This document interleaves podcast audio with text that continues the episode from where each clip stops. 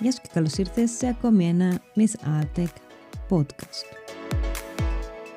Δύο θέματα απασχόλησαν την τεχνολογική κοινότητα την εβδομάδα που μας πέρασε. Το πρώτο ήταν ότι η Apple ανοίγει το RCS πρωτόκολλο για όλα τα κινητά και το δεύτερο ήταν το καινούριο, πώς να το ονομάσω, παιχνίδι της Humane. Επίσης, αν μην έφταναν όλα αυτά, ο ιδρυτής και CEO του ChatGPT απολύθηκε. Αυτά τα δύο θέματα θα μιλήσουμε σήμερα. Με ακούς στο YouTube, στο Apple Podcast και στο Spotify. Να υπενθυμίσω ότι εάν κάποιος από εσάς έχει κάποια ερώτηση ή κάποια επιθυμία για ένα θέμα που θα ήθελε να το συζητήσουμε στο podcast, μπορείτε να μου γράψετε είτε κάτω στα σχόλια, αλλά και στο Instagram, ψάχνοντας απλά για Miss Art. Ας ξεκινήσουμε λοιπόν με το πρώτο θέμα που είναι το RCS support στα iPhone. Η αρχή, η ολοκληρωμένη λέξη είναι Rich Communication Services και στην ουσία είναι ένα πρωτόκολλο, ας το πούμε, επικοινωνίας που είναι καλύτερος από τον παραδοσιακό τρόπο συλλογής μηνύματο ή όταν γράφεις κάποιο μήνυμα, τα σύντομα μηνύματα, τα SMS που λέμε. Και το θέμα είναι τώρα το εξής. Ε, στην Ευρώπη δεν αποτελεί τόσο μεγάλο πρόβλημα όπως στην Αμερική από ό,τι φαίνεται το θέμα με τις μπλε φουσκίτσες και τις πράσινες φουσκίτσες γιατί οι περισσότεροι χρησιμοποιούν είτε το WhatsApp είτε το Viber αλλά στην Αμερική από ό,τι φαίνεται οι περισσότεροι χρησιμοποιούν ε, τα κανονικά μηνύματα, το iMessage για παράδειγμα, που εάν έχεις ένα Android κινητό δεν μπορείς να συμμετέχεις και στην ουσία στέλνεις μετά στο συγκεκριμένο χρήστη ένα SMS. Τώρα θα μου πεις ποια είναι η διαφορά; Η διαφορά είναι αρκετά μεγάλη. Η αρχή το SMS είναι το κλασικό μήνυμα, δεν νομίζω ότι χρειάζεται να το εξηγήσω σε κανέναν. Μπορείς να γράψεις μέχρι συγκεκριμένους τέλος πάντων χαρακτήρες και μετά υπάρχει φυσικά και το MMS. Το MMS είναι όταν για παράδειγμα στείλεις μια φωτογραφία ή ένα αρχείο γενικώς, τότε δεν μιλάμε πλέον για SMS, αλλά για MMS. Όταν στείλεις όμως ένα MMS, για παράδειγμα αν στείλω εγώ από το iPhone ένα, μια φωτογραφία σε κάποιον που έχει Android με MMS, η φωτογραφία, η ποιότητα μάλλον της φωτογραφίας δεν θα είναι τόσο καλή όσο θα ήταν εάν του έστελναν κάτι με το πρωτόκολλο RCS. Είναι σαν να λέμε ότι το RCS είναι το πιο εξελιγμένη μορφή του MMS. Επίσης έχεις και άλλα, έχει και άλλα θετικά, για παράδειγμα μπορείς ε, να κοινοποιήσεις διάφορα πολύ μέσα, δηλαδή όχι μόνο φωτογραφία, μπορείς να κοινοποιήσεις βίντεο και διάφορα άλλα. Επίσης αυτό το χαρακτηριστικό με με τα, δύο, με τα δύο βελάκια που φαίνεται εάν έχεις παραλάβει το μήνυμα που φαίνεται εάν έχεις διαβάσει το μήνυμα, το χαρακτηριστικό που φαίνεται ότι κάποιος γράφει τελίτσες δηλαδή που βλέπεις ότι κάποιος εκείνη την ώρα γράφει επίσης είναι χαρακτηριστικό αυτό του πρωτοκόλου και γενικώς δεν νομίζω ότι χρειάζεται να τα αριθμίσω όλα. Τα group που μπορείς να κάνεις, ε, κοινοποίηση αρχείων, Γενικώς το όλο κυλάει πιο καλά από την προηγούμενη θα την πω τεχνολογία γιατί το RCS ες, υπάρχει εδώ και καιρό αλλά το πρόβλημα ήταν όλα αυτά τα χρόνια όπως είπα ότι αυτή είναι η επικοινωνία ανάμεσα στο διαφορετικό λογισμικό δεν μπορούσε να γίνει μέσω αυτού του, αυτού του πρωτοκόλου. Και έτσι η Apple ανακοίνωσε ότι αρχές του 2024 θα βγει θα, αυτή είναι η δυνατότητα στα iPhone, θα υποστηρίζεται τέλος πάντων το συγκεκριμένο πρωτόκολλο και έτσι θα μπορούμε να στέλνουμε μηνύματα και βίντεο και όλα, όλα τέλος πάντων που δεν μπορούσαμε να στείλουμε πριν και σε χρήστες Android. Στην ουσία αυτό λειτουργεί κυρίως ιντερνετικά και όχι στο δίκτυο κινητής τηλεφωνίας. Αυτή, αυτό νομίζω είναι και το βασικότερο από τεχνολογικής άποψης, γιατί για παράδειγμα και στο iMessage όταν γράφεις σε κάποιον, στην ουσία μα δεις δεν έχεις πάνω τον αριθμό του κινητού του, στην ουσία του γράφεις χρησιμοποιώντας το email που έχεις στο eCloud.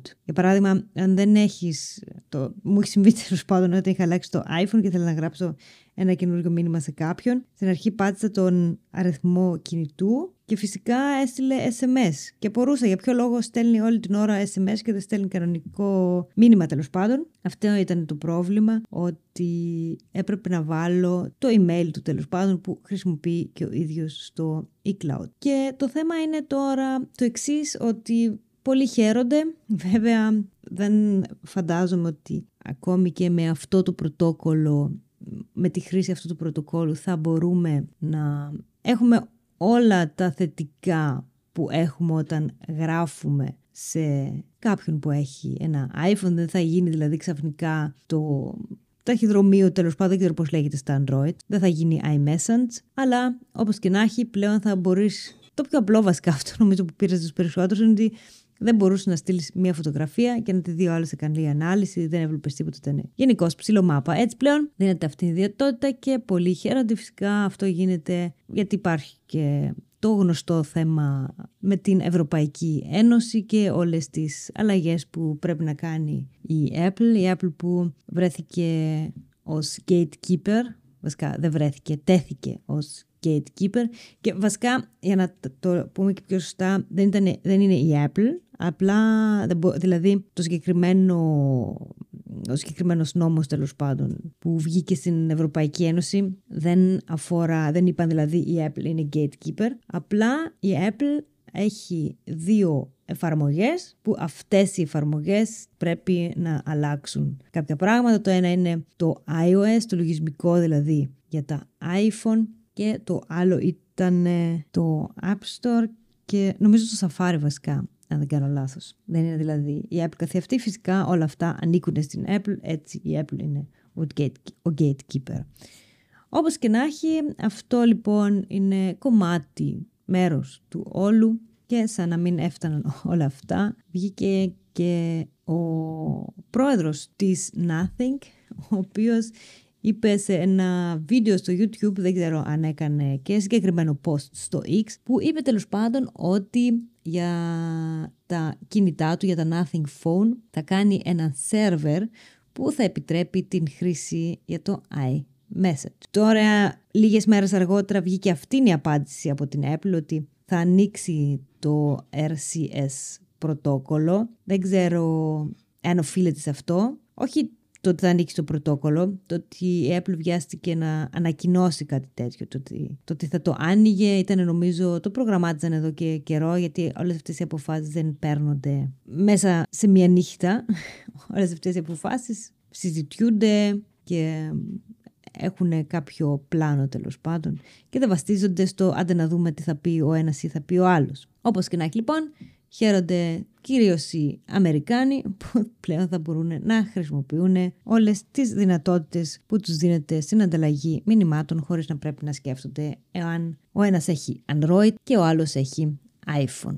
Γενικώς πάντα μου έκανε εντύπωση το ότι υπάρχει γενικώ αυτό το θέμα στην Αμερική. Και οι περισσότεροι, άμα δείτε δηλαδή και κάτω από βίντεο με του Μαρκές, Μπράουνι και γενικώς κάτω από βίντεο όλων των Αμερικάνων YouTuber που μιλάνε επί του θέματος, πάντα θα υπάρχει κάποιος που θα γράψει από κάτω ότι δεν καταλαβαίνει το πρόβλημα στην Αμερική γιατί στην Ευρώπη χρησιμοποιούμε WhatsApp για παράδειγμα. Και δεν μπορώ να καταλάβω γιατί στην Αμερική δεν χρησιμοποιούν και αυτοί WhatsApp. Βέβαια, εγώ προσωπικά έχω ακριβώς το ανάποδο πρόβλημα. Θα ήθελα πολύ να φύγω από το WhatsApp ή από το Viber ή από το, τον Messenger του Facebook. Βασικά εκεί μου γράφει κυρίως μόνο η μάνα μου. Αλλά όπως και να έχει, θα ήθελα να φύγω από όλους τους άλλους εξωτερικούς άκυρους Messenger και θα ήθελα να χρησιμοποιήσω το iMessage. Και το πρόβλημα το δικό μου είναι ότι οι περισσότεροι γράφουν σε WhatsApp.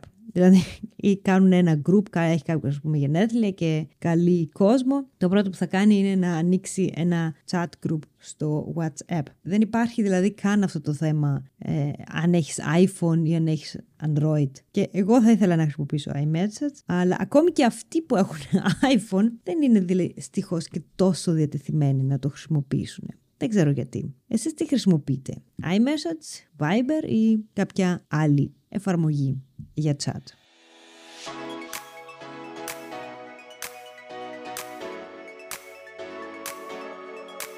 Τώρα, το επόμενο θέμα, όπως ανέφερα, ήταν το καινούριο παιχνίδι της Humane. OK, okay, λίγο προκλητικά το λέω. Αλλά ναι, η Humane για όσους δεν γνωρίζετε είναι μια εταιρεία που ιδρύθηκε πριν από λίγα χρόνια, δεν θυμάμαι ακριβώς πότε, νομίζω είχα κάνει σε κάποια φάση και ένα έξτρα βίντεο. Οι ιδρυτές της είναι ένα ζευγάρι, ο Ιμραν Τσάουντρι και η υπέθανη Ποντζόρνο και οι δύο έχουν δουλέψει για την Apple, αλλά επίσης είναι και οι μοναδικοί που έχουν δουλέψει για την Apple. Πάρα πολλοί από τους ε, υπαλλήλους της Humane έχουν ε, επίσης συνεργαστεί ή δουλέψει τέλος πάντων για την Apple και έχουν πολύ μεγάλη τεχνογνωσία και ε, εδώ και καιρό έλεγαν, τίζαραν μάλλον, ότι θα φέρουν στην αγορά ένα καινούριο μηχάνημα που στην ουσία θα αντικαταστήσει το κινητό και θα λειτουργεί με AI. Έτσι λοιπόν την εβδομάδα που μας πέρασε βγήκε το συγκεκριμένο προϊόν και είναι μία ας την πούμε, δεν ξέρω πώς να το περιγράψω, δεν ξέρω ε, αν έχετε δει, σίγουρα θα έχετε δει, ίσως σε κάποια YouTube videos ή μπορεί να γνωρίζετε για να ασχολείστε.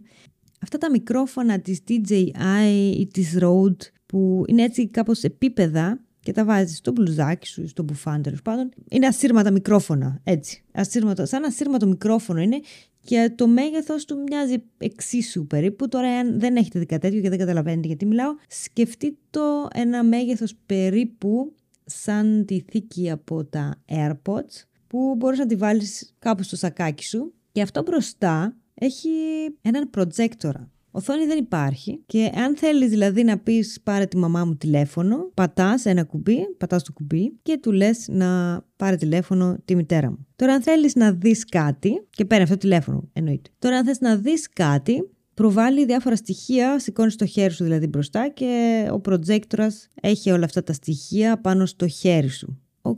Okay. Βασικά, στην αρχή ήμουν και εγώ ανήκα εγώ σε εκείνους που του άρεσε, τους άρεσε η ιδέα και ήμουν σχετικά εντυπωσιασμένη με την συγκεκριμένη φίρμα. Είχαν βγει τότε και κάποιες πατέντες. Αλλά το προϊόν τώρα που βγήκε είναι σαν τις πατέντες που ήταν. Δηλαδή, δεν ξέρω πώς να το περιγράψω. Δηλαδή, ενώ οι πατέντες στα μάτια μου τουλάχιστον ήταν πολλά υποσχόμενες, το προϊόν καθεαυτό μου φαίνεται λίγο, δεν ξέρω, λίγο άκυρο. Και σε καμία περίπτωση δεν πιστεύω ότι θα αντικαταστήσει το κινητό. Επίσης υπάρχει εδώ ένα άλλο θέμα ότι αυτοί οι, οι βοηθοί είναι, έχουμε το Google Assistant, έχουμε Siri και όλα αυτά. Ε, ενώ οι περισσότερες μεγάλες εταιρείες τα παρουσιάζουν, θα πεις ας πούμε Google ή Siri βρες μου το βιβλίο της Άρτεμις Τριανταφύλλου και θα σου πει ναι το βρήκα, πόσο κάνει, 30 ευρώ, OK, okay, αγόρασέ το. Βασικά μέχρι στιγμής δεν έχω δει κανέναν να ψωνίζει έτσι. Οι περισσότεροι θα καθίσουν ή στον υπολογιστή ή θα πάρουν το κινητό στο χέρι τους και θα ψάξουν να βρουν μόνοι τους αυτό που ψάχνουν για να το αγοράσουν. Οι περισσότεροι χρησιμοποιούν όλους αυτούς τους assistant να, να, να, να, για να ανάψουμε κάποιο φως, να βάλεις κανέναν timer, άντε καμία επενθύμηση. Δηλαδή, εγώ προσωπικά έχω εδώ και χρόνια που έχω το Google Home και δεν το χρησιμοποιώ και κάτι άλλο. Άντε να ρωτήσω και τον καιρό, ας πούμε, ή να του πω να παίξει μουσική. Δεν έχω μπει δηλαδή ποτέ στη διαδικασία να του πω ψάξε μου το τάδε βιβλίο και δες πόσο έχει. Ε, γενικά όλες αυτές οι tech εταιρείες τα παρουσιάζουν ε, λίγο διαφορετικά, ή τουλάχιστον όλες οι tech εταιρείες, ok, να μην υπερβάλλω. Η AI τέλος πάντων στο βίντεο που έκανε για να προμοτάρει το νέο της προϊόν, χρησιμοποίησε αυτό το τρικ ότι καλά είπε αγόρασέ το μου. Ωραία. Το δεύτερο που έκανε ήταν να δείξει μια χούφτα αμύγδαλα τέλος πάντων και να ρωτήσει πόσες θερμίδες έχουν τα συγκεκριμένα αμύγδαλα. Τώρα αυτό ρε παιδιά δεν ξέρω. Άντε θα το κάνεις στην αρχή για να παίξεις, φαντάζομαι. Δεν νομίζω ότι κάθε φορά θα κάθεσαι και θα ρωτάς. Δεν ξέρω, μπορεί να είμαι λάθος, μπορεί να είμαι. Τι να πω να κάνω σαν αυτούς που έκαναν όταν είχε βγει το iPhone, αλλά όπως είπα ενώ στην αρχή ήμουν ενθουσιασμένη για αυτό που θα ερχόταν, περίμενα κάτι λίγο διαφορετικό από αυτό που τελικά είναι και δυστυχώς δεν νομίζω ότι θα μπορέσει να αντικαταστήσει το κινητό. Πέρα από αυτό, η τιμή του, την τιμή του τη βρίσκω αρκετά υψηλή. Κάνει γύρω στα 600 νομίζω δολάρια και χρειάζεσαι μετά φυσικά και ένα πάροχο που συνεργάζονται με την Telecom την Αμερικάνικη και κοστίζει νομίζω άλλα 25 δολάρια το μήνα. Να ήταν τώρα κάτι πιο φθηνό που θα μπορούσε ο καθένας να το πάρει, να παίξει, να δει, ίσως να πουλούσε λίγο πιο καλά. Τώρα δεν ξέρω πώς θα κυλήσει το πράγμα. Ο χρόνος θα δείξει. Φυσικά την Ευρώπη για λόγους ε, ασφάλειας των προσωπικών δεδομένων δεν πωλείται τουλάχιστον ακόμα το συγκεκριμένο προϊόν, πωλείται μόνο στην Αμερική. Είμαι περίεργη να δω τι τελικά θα γίνει με το όλο. Ελπίζω τουλάχιστον το επόμενο προϊόν να είναι λίγο καλύτερο. Δεν ξέρω. Απο, προσωπικά απογοητεύτηκα. Δεν ξέρω αν γνωρίζετε για τη Humane, δεν ξέρω αν έχετε παρακολουθήσει να δείτε τι έχει κάνει μέχρι στιγμής και το τι είναι αυτό το προϊόν για το οποίο σας μιλάω. Αλλά γενικώς εγώ προσωπικά απογοητεύτηκα.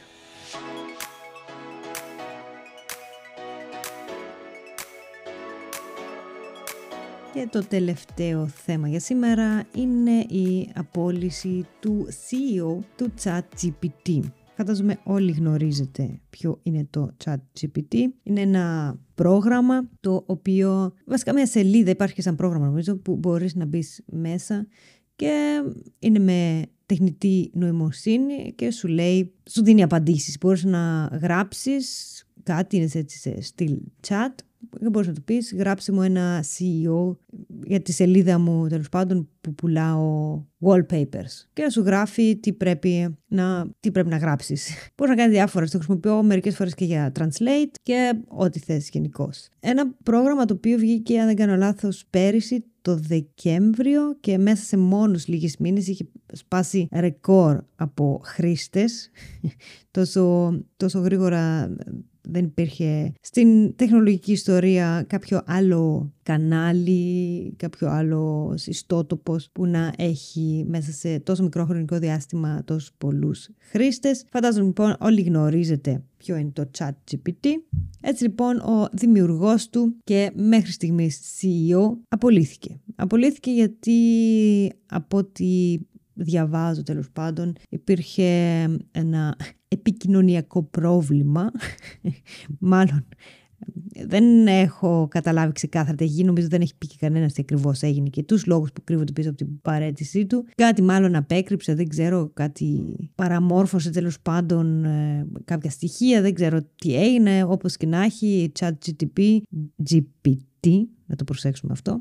Ε, το boarding τέλος πάντων εκεί που έχουν, τώρα πέλησε. Και το θέμα τώρα είναι φυσικά δεν έμεινε χωρίς δουλειά, γιατί είναι ένας από τους πιο περιζήτητους πλέον τον χώρο της τεχνολογίας και έτσι αυτός που έσπευσε να του προτείνει την επόμενη δουλειά ήταν φυσικά ο CEO της Microsoft. Έτσι λοιπόν ο Sam Altman, Altman συγγνώμη, έτσι λέγεται, ο ιδρυτής του ChatGPT.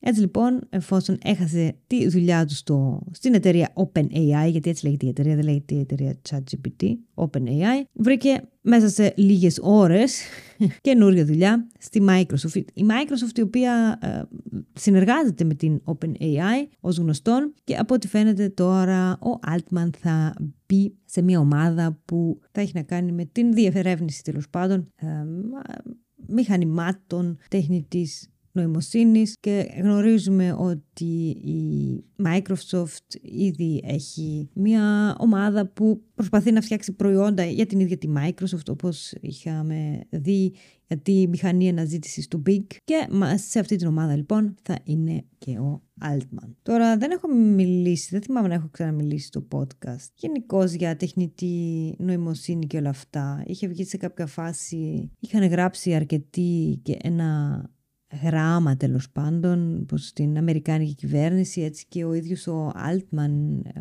έχει καταθέσει ότι η καινούργια τεχνολογία είναι πολύ σημαντική γενικώς για την ανθρωπότητα, ότι ίσως είναι τόσο σημαντική όσο είναι και η εφεύρεση του, της τυπογραφίας και ότι μπορεί να κάνει πολλά καλά, αλλά μπορεί να αποτελέσει και έναν μεγάλο κίνδυνο. Ήδη πολλοί, πολλές μεγα, μεγάλες εταιρείες χρησιμοποιούν ε, το chat GPT, όπως για παράδειγμα η Amazon και το πιο σημαντικό με το συγκεκριμένο μηχάνημα τέλος πάντων, είναι ότι μαθαίνει. Μαθαίνει πολύ γρήγορα, δηλαδή αν έβλεπες τις απαντήσεις πριν ένα χρόνο που σου έδινε και αν έβλεπες και αν δεις τις απαντήσεις τώρα. Καταρχάς, πριν ένα χρόνο δεν μπορούσες να μιλήσεις καν ελληνικά και πλέον σου βγάζει κανονικό κείμενο. Εξακολουθεί να κάνει λάθη, δεν είναι τέλειο τα κείμενα του, δηλαδή δεν είναι τόσο καλά όσο τα βγάζεις στα αγγλικά ή και στα γερμανικά, αλλά πλέον από εκεί που δεν μπορούσε να αρθρώσει λέξη, να το πούμε, πλέον μπορεί να σου βγάλει κανονικό κείμενο. Θα χρειαστεί να κάνεις κάποιες μικροδιορθώσεις, αλλά καταλαβαίνετε τι εννοώ. Τώρα, έχει τεθεί λοιπόν αρκετές φορές και από διάφορα site, από διάφορα YouTube κανάλια. Γενικώς αποτελεί θέμα των τελευταίο τουλάχιστον χρόνο, εάν τελικά αποτελέσει κίνδυνο για την ανθρωπότητα και εντάξει όχι αυτά τα sci-fi τέλος πάντων ότι κάποια στιγμή η τεχνολογία, θα, τα ρομπότ θα μας, θα μας πάρουν τα κεφάλια αλλά αντικειμενικά να το δεις και λίγο πιο ρεαλιστικά μάλλον να το δεις στο άμεσο μέλλον είναι ότι τέτοιου είδους εργαλεία μπορεί να αποτελέσουν κίνδυνο για την ανθρωπότητα με την έννοια ότι μπορεί να βγουν, να, μάλλον να αποτελέσουν κίνδυνο με την έννοια ότι να σταματήσουν να υπάρχουν κάποιες θέσεις εργασίας. Παράδειγμα, επαγγέλματα, τεχνολογίες όπως είναι οι προγραμματιστές, μηχανικοί, ε, θέσεις εργασίας, τα μέσα ενημέρωσης. Διαβάζω εδώ πέρα ένα άρθρο του ε, L-Info, αν το προφέρω σωστά.gr και είχε γράψει, νομίζω το άρθρο δεν είναι ιδιαίτερα καινούριο, Δυστυχώς δεν μπορώ να δω την ημερομηνία. Α, στις 16 Δευτέρου του 23. Σχετικά λίγους μήνες αφού του βγήκε το ChatGPT, είχε γράψει τέλος πάντων ότι κάποια συγκεκριμένα επαγγέλματα μπορεί να αντικατασταθούν από το ChatGPT ή από ένα τέτοιο τύπου εργαλείο. Παράδειγμα λέει εδώ εκπαιδευτική. Το ChatGPT μπορεί εύκολα ήδη να διδάξει μαθήματα. Τώρα, θα ήθελα να πω την άποψή μου, δεν την έχω πει ποτέ. Κάθε φορά που έβγαινε μια καινούργια τεχνολογία, υπήρχε, υπάρχει πραγματικά στην ανθρώπινη ας πούμε, ιστορία ότι μια μηχανή πήρε τη θέση τριών υπαλλήλων. Αυτό ισχύει, είναι γεγονός. Παρ' όλα αυτά όμως σκεφτούμε το εξής ότι έδωσε και εργασία σε άλλους. Γιατί πλέον χρειαζόταν κάποιον που να μπορεί να επισκευάζει τη συγκεκριμένη μηχανή. Χρειάζεται σε κάποιον να μπορεί να δουλέψει τη συγκεκριμένη μηχανή. Μετά κάποιος μπορεί να έκανε, να άνοιξε ένα μαγαζί που να πουλάει ανταλλακτικά για τη συγκεκριμένη μηχανή. Αυτό που θέλω να πω είναι ότι σαν πρώτη αντίδραση γενικώ είναι αυτός ο φόβος που έχουμε πάντα για την τεχνολογία, για το καινούριο ότι μπορεί να μας πάρει τη δουλειά. Είναι ο φόβος που έχουμε για το άγνωστο και μερικές φορές που όταν δεν θέλουμε να κάνουμε κάτι ή δεν το κάνουμε τόσο καλά, φοβόμαστε ότι κάποιος άλλος θα μας πάρει τη θέση. Ε, θα μπορούσα φυσικά το όλο να το αναπτύξω και σε λίγο πιο πολιτικά θέματα, δεν θα ήθελα όμως να μπω σε αυτή τη διαδικασία, θα μείνω στο τεχνολογικό κομμάτι. Έτσι λοιπόν θα ήθελα να πω ότι είναι γεγονός ότι ναι, το chat GPT μπορεί να διδάξει κάποια μαθήματα. Το ίδιο μπορούμε να ισχυριστούμε όμως και για το YouTube. Εγώ για παράδειγμα διδάσκω μαθήματα, εντός εισαγωγικών διδάσκω μαθήματα, δηλαδή βγάζω βίντεο για τον Final Cut Pro. Έτσι λοιπόν μπορεί να ισχυριστεί κάποιος που έχει και ένα πτυχίο ίσως πάνω το όλο, ότι μέσω του YouTube δεν, πάνε, δεν πάει ο κόσμος να παρακολουθήσει τα μαθήματά του, γιατί είναι οι Artemis και άλλοι δύο-τρεις που δείχνουν tutorial στο YouTube πώς να κόβεις βίντεο. Δεν νομίζω ότι ισχύει όμως. Είναι αλήθεια ότι μέσω του YouTube μπορείς να μάθεις πλέον εντός πολλών εισαγωγικών τα πάντα. Μπορείς να μάθεις πολλά. Ναι, φυσικά υπάρχει το όλο κομμάτι που είναι η ψυχαγωγία, αλλά υπάρχει και το κομμάτι που μπορείς να. για, τις, για τα πιο λίγο. Τι να σου πω, τεχνικές δουλειές, για παράδειγμα, από μικροεπισκευές, να σου έχει χαλάσει κάτι, από τρίξ πώς μπορείς να δέσεις τη γραβάτα σου, μέχρι και πώς να κάνεις coding. Και επίσης έχεις και τα άλλα που μπορείς να μάθεις πώς να βγάζεις φωτογραφίες, πώς να κόβεις ένα βίντεο. Έτσι, όλα αυτά μπορείς να τα μάθεις στο YouTube. Αλλά είναι λίγο. Υπάρχουν πολύ λίγα κανάλια που έχουν ένα πρόγραμμα. Και όταν πας να μάθεις κάτι, θες να χρειάζεται ένα συγκεκριμένο πρόγραμμα. Α πούμε, ακόμη και εγώ που δείχνω αυτά τα tutorials τέλος πάντων για την επεξεργασία βίντεο, δεν μεν έχω ένα πρόγραμμα, αλλά στην ουσία αυτό που δείχνω δεν είναι η κάθε λεπτομέρεια. Είναι tips και tricks για παράδειγμα. Και κάπως έτσι λειτουργούν τα περισσότερα κανάλια. Θα βγει ένας φωτογράφος, θα σου πει: Κοίταξε να δεις, έτσι πρέπει να χρησιμοποιείς ε, τον φακό για να κάνεις αυτό, έτσι πρέπει να πατήσεις αυτό το κουμπί για να πας εκεί. Ωραία, όλα καλά. Αλλά υπάρχουν ε, από πίσω πολλά άλλα που είναι ίσως λεπτομέρειες για ένα βίντεο, αλλά είναι πολύ σημαντικά για να κατανοήσεις κάτι διαφορετικό. Τέτοιου είδους μαθήματα θα πρέπει να πας να στα διδάξει κάποιος ή υπάρχουν τέλος πάντων να μπορείς να αγοράσεις ένα πακέτο και να το μάθεις online, OK γίνεται. Τώρα από την άλλη, έτσι μέσω αυτής της τεχνολογίας, αυτός που θα μπορούσε να ισχυριστεί ότι επειδή έχει Artemis ένα κανάλι και διδάσκει Final Cut Pro, του δίνεται παράλληλα η δυνατότητα να κάνει ένα μεγαλύτερο κοινό μέσω του ίντερνετ και μέσω του YouTube. Μπορεί να βγει ο συγκεκριμένος τέλος πάντων, να βάλει ένα λίγο πιο καλό πακέτο, λίγο διαφορετικά βίντεο από τα δικά μου για παράδειγμα. Λέω τα δικά μου για να μην θίξω άλλους YouTuber και το παίρνω σαν παράδειγμα, έτσι. Μπορεί να πει, OK, υπάρχουν 2, 3, 4 που κάνουν, που δείχνουν Final Cut Pro. Θα είμαι ο καλύτερος Final Cut Pro YouTuber που στην ελληνική ιστορία. Να βγει λοιπόν να ξεκινήσει να δείχνει τι μπορεί να κάνει, να πείσει σαν διδάκτορας του συγκεκριμένου προγράμματος τέλος πάντων και μετά μπορεί να πει όσοι θέλετε πουλάω και τα μαθήματά μου online. Τώρα αυτός όχι απλά έχασε επειδή υπάρχουν άλλοι δύο-τρεις που κάνουν, που διδάσκουν στην ουσία χωρίς, ε, χρηματική, χωρίς χρηματικό κέρδος διδάσκουν για παράδειγμα Final Cut Pro αλλά ίσα ίσα που θα μπορέσει να βγει και κερδισμένος γιατί μέσω του YouTube θα γίνει πιο γνωστός και θα μπορέσει να πουλήσει αυτός το δικό του, τη δική του γνώση σε πιο μεγάλο κοινό, αν το πουλούσε μόνο ας πούμε στην Αθήνα, στη Θεσσαλονίκη ή μόνο εκεί που θα έμενε αυτός. Αυτό που προσπαθώ να πω είναι ότι ναι, μπορεί το ένα ή το άλλο επάγγελμα να τα βρει λίγο σκούρα, αλλά δεν είναι απαραίτητο ότι θα είναι η μεγάλη καταστροφή κάποιου επαγγέλματος. Ίσως το αντίθετο, ίσως να ωφελήσει και κάποιους που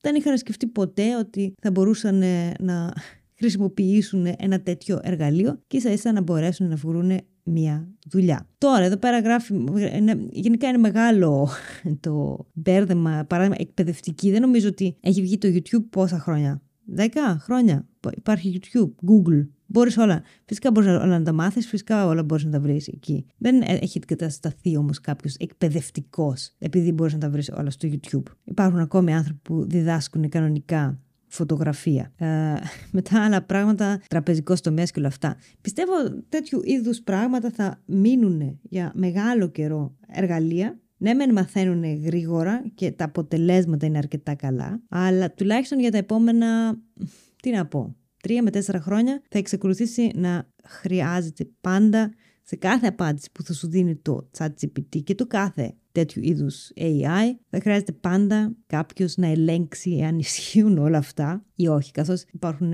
αρκετά λάθη και στις απαντήσεις που δίνει το συγκεκριμένο. Σαν γενική όμως, γενικό όμως ε, εργαλείο είναι φυσικά κάτι πολύ καλό και υπάρχουν ε, και άλλοι τομείς όπως ε, ο τομέας της υγείας για παράδειγμα που τέτοιου είδους τεχνολογικής πρόοδο, προόδου συγγνώμη, μπορούν να σώσουν πραγματικά ζωές.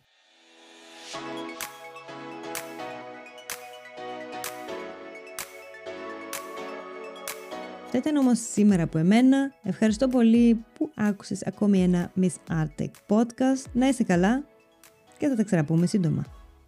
Ciao!